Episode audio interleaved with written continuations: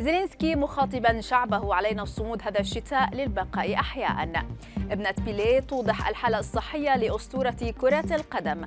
قرار من الفيفا يسعد الجماهير المغربية قبل مباراة إسبانيا. أبرز أخبار الساعات الأربع والعشرين الماضية في دقيقتين على العربية بودكاست. مع اقتراب فصل الشتاء يبدو سيكون هناك برد قارس جدا في أوكرانيا. هذا الذي يبدو. لذلك وجه الرئيس فولوديمير زيلينسكي كلمة لشعبه طلبه فيها بالصمود والمثابرة في وجه القوات الروسية. زيلينسكي قال في كلمته اليومية عبر الفيديو إن العدو يأمل بشدة في استخدام الشتاء ضدنا لجعله بردا ومشقة وجزءا من إرهابه. مضيفا أن تحمل هذا الشتاء هو الدفاع عن كل شيء على حد وصفه. فيما تشير تقارير إلى أن ملايين الأوكرانيين يواجهون الصقيع والبرد وسط انقطاع الكهرباء والمياه أحيانا نتيجة قصف البنى التحتية ومنشآت الطاقة. لا زال أسطورة كرة القدم البرازيلي بيليه يتصدر حديث وسائل الإعلام والسوشيال ميديا بعد أنباء عن تدهور حالته الصحية. والجديد هذه المرة هو إعلان اثنتان من بناته بأن وضعه الصحي لا يمثل أي خطر.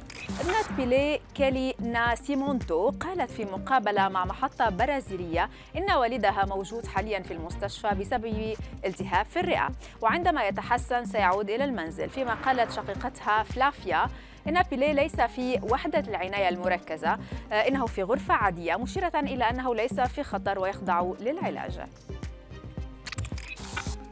في خبر أسعد مشجعي المنتخب المغربي استجاب الاتحاد الدولي لكرة القدم فيفا لمناشدة الجماهير المغربية الموجودة في قطر بعد نفاذ تذاكر مواجهة أسود الأطلس أمام إسبانيا.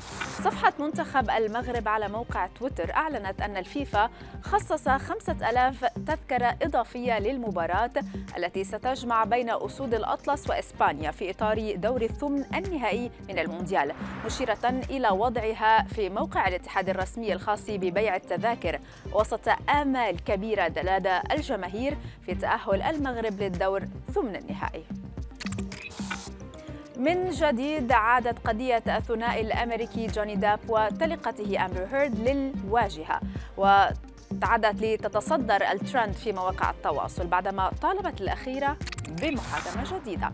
تقارير أفادت بأن الممثلة الشقراء تقدمت باستئناف إلى محاكم فيرجينيا مطالبة بإلغاء قرار المحكمة الذي جاء لمصلحة داب أو بمحاكمة جديدة في قضية التشهير التي رفعها ضدها زوجها السابق.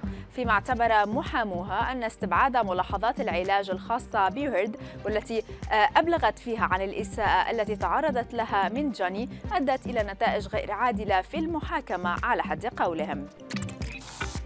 وفي خبرنا الأخير الذي سيكون عنوانه الفرحة فرحتين إذ أنجبت امرأة أمريكية من ولاية نورث كارولاينا طفلة وفازت في اليانصيب في اليوم ذاته لتنهال عليها التبريكات من الملايين على السوشيال ميديا. شبكة سي أن أن الأمريكية أوضحت أن السيدة ربحت 100 ألف دولار في ينصيب باور بول بعد ساعات قليلة فقط على ولادتها. قائلة أشعر وكأن طفلتي قد جلبت لي الحظ. أنا ممتنة للغاية فيما أشارت إلى أنها استخدمت أعياد ميلاد أبنائها لاختيار أرقام التذكرة الرابحة.